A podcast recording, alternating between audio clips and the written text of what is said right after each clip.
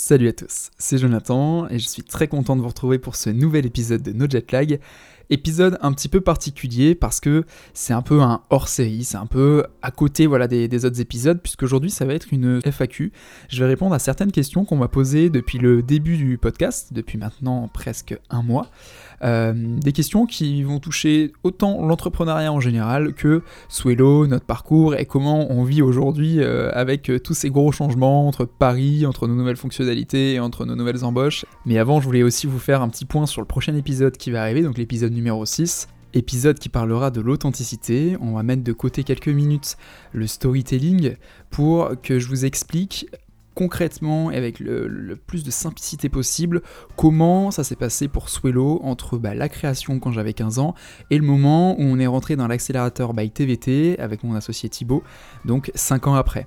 Et en fait l'idée ça va être de vous montrer, euh, encore une fois avec le plus de simplicité possible, euh, comment tout s'est joué à chaque fois à des détails, à un peu de chance bien évidemment, mais aussi au fait que bah, en tant qu'entrepreneur, il faut tout tenter, tout essayer pour à la fin bah, voilà, euh, récolter les, fruits de son travail. Il faut vraiment avoir un peu d'audace aussi quand on contacte par exemple des médias pour qu'ils parlent de, nous, et c'est également pour montrer que ben, entreprendre c'est possible pour tout le monde et il n'y a rien de, fou entre guillemets, c'est-à-dire qu'il faut juste oser se lancer, être bien accompagné, parce que voilà, ce que je veux montrer c'est que malgré euh, toutes les histoires et les, success stories qu'on entend autour de nous au niveau de l'entrepreneuriat, qui sont géniales bien évidemment, euh, mais dans lesquelles on voit pas forcément bah, ces côtés où il y a un peu de galère aussi. Euh, bah, je veux montrer que l'entrepreneuriat c'est accessible à tout le monde et que même s'il y a des hauts et des fois un peu des bas, euh, bah, il faut rien lâcher et c'est possible d'y arriver en partant de rien et en, se lançant dans son projet à 100%. Et en fait voilà, tout ça c'est ce que je raconterai la semaine prochaine dans l'épisode numéro 6 de No Jet Lag.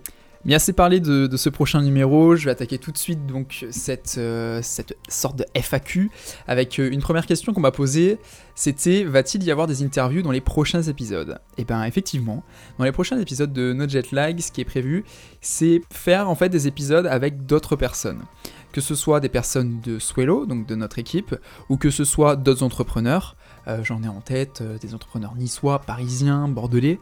Euh, l'idée, ça va être effectivement d'échanger sur des sujets où nous, on n'est pas encore peut-être passé par là, où on n'a pas encore vécu ça, et d'échanger, de questionner, de, se questionner entre nous, de donner notre point de vue aussi qui peut être différent, pour vous proposer du contenu pertinent, intéressant, et sur lequel bah, nous, chez Swello, on pourrait pas en fait vous aiguiller. Ensuite, une autre question qu'on va poser, c'est quelle est euh, ta plus belle leçon, la plus belle leçon que tu as pu apprendre en devenant entrepreneur? C'est une question compliquée, c'est un peu comme la, question qui me dit euh, quel est le conseil que tu te donnerais si euh, bah, tu te voyais voilà, aujourd'hui et si tu te voyais quand tu avais 15 ans, quel serait le conseil? Alors, pour répondre à cette question, le conseil que je me donnerais, c'est il ne faut pas avoir peur de vendre. Oui, quand on travaille, quand on fait quelque chose, quand on, crée une plateforme comme Swello, bien évidemment que ça a de la valeur et bien évidemment qu'on a le droit de gagner de l'argent et de gagner sa vie grâce à cet outil, grâce au travail en fait qu'on effectue. Et quand j'étais plus jeune, ben j'ai eu un peu de mal à me rendre compte qu'effectivement ça avait de la valeur et qu'on pouvait le vendre. Mais la question initiale, ce n'était pas ça. La question initiale, c'était quelle est la plus belle leçon que tu as pu apprendre en devenant entrepreneur? Les deux leçons qui sont complémentaires à mes yeux, c'est en tant qu'entrepreneur, il faut jamais rien lâcher, vraiment jamais rien lâcher, et il faut être bien entouré. Alors ça passe par être entouré par un très bon associé. Je trouve vraiment, j'en parlerai du coup dans, l'épisode prochain, mais je trouve vraiment que euh, nous avons de la chance avec Thibaut parce qu'on est hyper complémentaires. C'est-à-dire qu'il est développeur, il est CTO de Swello, et moi je suis, j'étais et je suis encore aujourd'hui web designer, intégrateur, et on est hyper complémentaires même dans nos, dans nos caractères. Et en fait, c'est tellement important et ça peut tout changer dans un projet, que ce soit par son équipe, sa famille, ses amis, euh, des prestataires, avocats, banques comptables, euh, des mentors, des structures d'accompagnement. Enfin voilà, il faut être bien entouré, avoir un réseau qui peut être là si besoin pour vous soutenir. La prochaine question, c'est comment on se crée un réseau solide? Ah ben la, la transition est toute trouvée. Alors, ça prend du temps. Euh, ça répond pas à la question comment, mais ce qu'il faut savoir, c'est que ça prend du temps et qu'il faut du temps pour se créer un réseau solide. Pour moi, un réseau solide, c'est un réseau avec lequel on peut interagir et trouver des solutions assez rapidement, euh, quel que soit le problème. Pour moi, j'ai un réseau solide un peu partout en France parce que Bien évidemment, sur Toulon, on, y est depuis quelques années maintenant, donc on connaît euh, les acteurs majeurs et les entrepreneurs qui sont présents là-bas. Euh, on travaille avec eux, on crée des projets avec eux, du coup ça a créé des liens, ça a créé des synergies, on s'amène euh, du travail mutuellement. Et du coup c'est aussi comme ça qu'on se crée un réseau solide, c'est en créant des projets avec de nouvelles personnes, c'est en participant à des événements, c'est en ayant un peu d'audace aussi pour aller voir certains entrepreneurs à certains moments.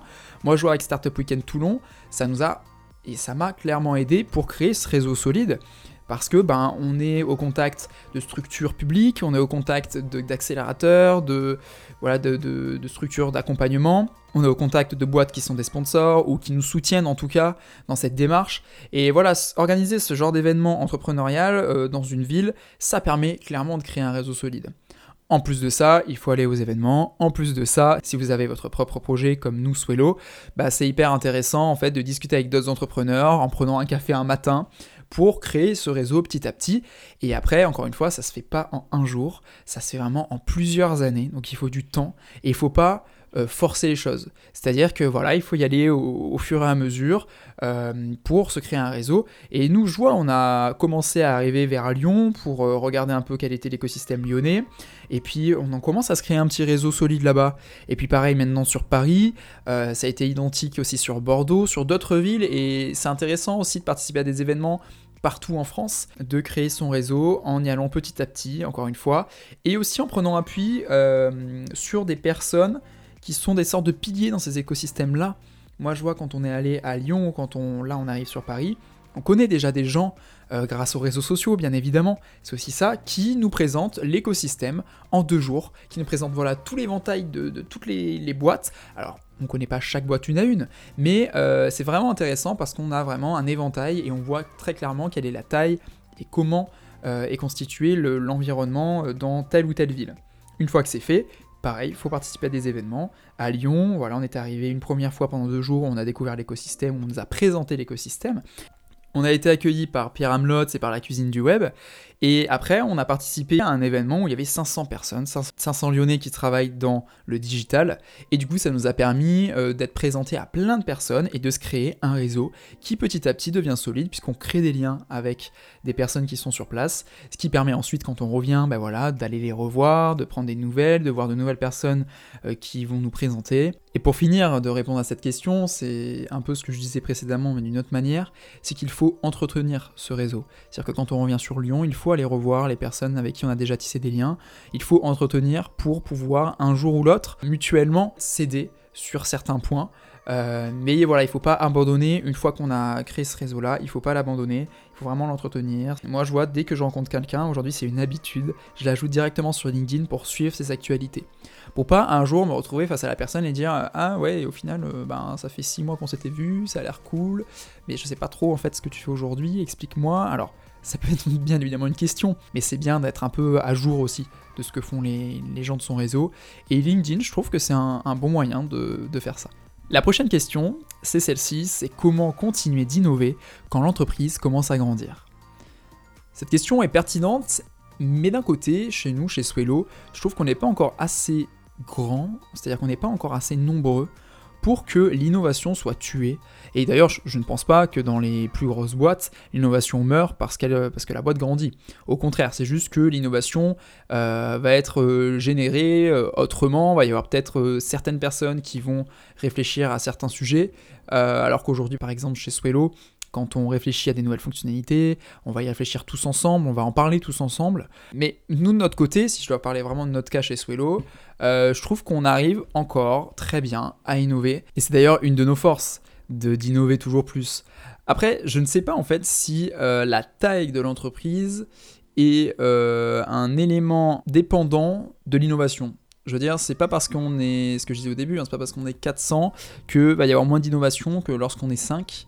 Par contre, je pense qu'il faut vraiment réfléchir, se remuer, faire des brainstorming pour continuer à innover pour continuer à trouver des fonctionnalités qui, vont, euh, n'existent pas encore, qui vont dépasser euh, celles de nos concurrents. Euh, ça, c'est hyper important. À la limite, le fait d'être plus grand peut peut-être nous faire oublier ce côté d'innovation. Mais si on ne l'oublie pas, si on prend encore ce temps-là pour réfléchir à ces fonctionnalités qui euh, vont euh, nous permettre de dépasser nos concurrents, alors on va continuer à innover. Et le fait d'être plus grand, c'est-à-dire le fait d'avoir plus de créativité, puisqu'il y a plus de personnes avec plus de cerveau, ben au contraire, ça va devenir une force plutôt que l'inverse. Nous voilà désormais à la dernière question. Alors, je me rendais pas compte que ça allait prendre autant de temps. Mais donc, cette dernière question, c'est comment s'organisent les navettes Paris-Toulon? Est-ce que c'est l'opportunité de bosser au calme ou pas? Pour vous expliquer, les navettes Paris-Toulon se passent très bien. Je fais 50% Toulon, 50% Paris, c'est-à-dire je suis lundi, mardi, mercredi à Toulon. Je prends le train le mercredi soir entre 17h et 18h. Euh, généralement, c'est 17h40. J'arrive à Paris à 21h40, le temps de rentrer chez moi, ça fait 22h, 22h10. Et je redescends le dimanche soir, puisque je fais donc jeudi, vendredi, samedi, dimanche à Paris. Et je redescends le dimanche soir, ça dépend, mais on va dire soit c'est le train de 17h, soit c'est le train de 19h. Donc j'arrive soit à 22h, soit à minuit, euh, sur Toulon. Ça se passe très bien et effectivement, c'est l'opportunité de bosser au calme, euh, de se reposer, de dormir un petit peu des fois, puisqu'il y a 4 heures de voyage entre Paris et Toulon. Euh, et ça se passe très bien parce que c'est vraiment un moment où, euh, comme je n'ai que ça à faire, c'est-à-dire que faire des tâches de type dormir ou de type travailler, bah en fait ça me met en mode focus et je me dis j'ai du temps là chaque semaine, donc ça fait 8 heures en tout, où je peux être focus sur une tâche avec des écouteurs où c'est hyper calme, euh, puisque dans le train, généralement, parce que j'aurai des aventures à vous raconter, généralement c'est calme. Euh, et donc, Comment s'organisent les navettes De façon très simple. Euh, pour vous expliquer, donc j'ai TGV Max. Je prends mes billets de train quelques jours en avance. Généralement, c'est une semaine à l'avance. Et j'ai euh, des affaires en haut, donc dans mon appartement euh, sur Paris, et des affaires sur Toulon pour essayer de moins en moins d'avoir un gros sac. C'est-à-dire que moi, mon objectif, c'est d'avoir juste un sac à dos avec mon ordinateur pour pouvoir bosser et de faire les navettes comme ceci. Maintenant, si je peux vous faire un petit feedback sur ces 3-4 premières semaines parisiennes, ben, il serait très positif et il est très positif. En effet, la réflexion est toute simple, mais c'est vrai que sur Paris, les boîtes euh, sont énormes. C'est-à-dire que chaque fois qu'on présente le produit, qui, euh, à, mon grand plaisir, est apprécié, le produit est vraiment et sera vraiment utilisé par beaucoup de personnes. Ce qui fait que, ben, quand on fait le devis, le devis est en corrélation bien plus grand que euh, des devis précédents qu'on a pu déjà faire. Du coup, le feedback parisien est très positif puisque ça va vraiment dans notre logique d'expansion euh, nationale et dans les pays francophones. Et c'est vraiment ce qu'on attendait, c'est que ça booste clairement notre business, le fait d'être euh, sur Paris, et ça nous permet aussi de rencontrer plein de personnes, surtout par exemple moi, à titre personnel, bah, Swello, donc maintenant ça fait 8 ans que ça a été créé, et mon réseau par exemple sur Twitter, qui je le rappelle est mon euh, réseau social de prédilection, est à moitié toulonnais et à moitié parisien, puisque Swello a été beaucoup et est beaucoup utilisé par des médias parisiens, et du coup au fur et à mesure, ce sont beaucoup de Parisiens qui, avec qui j'ai échangé, et ce qui est rigolo, c'est que ben, maintenant que je suis sur j'ai la possibilité de rencontrer toutes ces personnes 5, 6, 7 ans après euh, s'être parlé sur Twitter euh, quotidiennement. Et franchement, c'est génial. Et ça peut même répondre aussi à la question tout à l'heure sur le réseau. Ben, ça fait partie aussi de ça, de pouvoir se rencontrer enfin en face, rencontrer des personnes avec qui on a parlé pendant de nombreuses années. C'est très rigolo et ça permet de, de nouer d'autres liens pour créer ce fameux réseau solide. J'en profite, si vous êtes sur Paris et que vous voulez qu'on se rencontre, Pareil, c'est avec grand plaisir, il suffit de me mentionner sur les réseaux sociaux, que ce soit Twitter, Facebook, Instagram ou LinkedIn, et on se calera un petit moment pour discuter, que ce soit de votre société, de votre startup, de votre projet, ou euh, de Swallow bien évidemment, ou encore voilà, de sujets liés à l'entrepreneuriat, ce sera avec grand plaisir. Cet épisode un peu particulier touche maintenant à sa fin. J'espère que ça vous aura plu. Alors j'en ferai de temps en temps, en fait en fonction des questions qu'on me posera. Dès que j'en aurai un petit peu, voilà, je referai un épisode de ce genre, un épisode hors série. Merci beaucoup encore pour vos écoutes, vos partages, vos commentaires. N'hésitez pas à vous abonner à ma chaîne SoundCloud ou iTunes si c'est pas encore fait. N'hésitez pas à me suivre, bien évidemment, sur les réseaux sociaux. Si vous voulez échanger avec moi par rapport aussi aux réponses que j'ai pu donner, n'hésitez pas, ce sera avec grand plaisir. Je vous souhaite une très bonne semaine et je vous dis à dimanche prochain. Ciao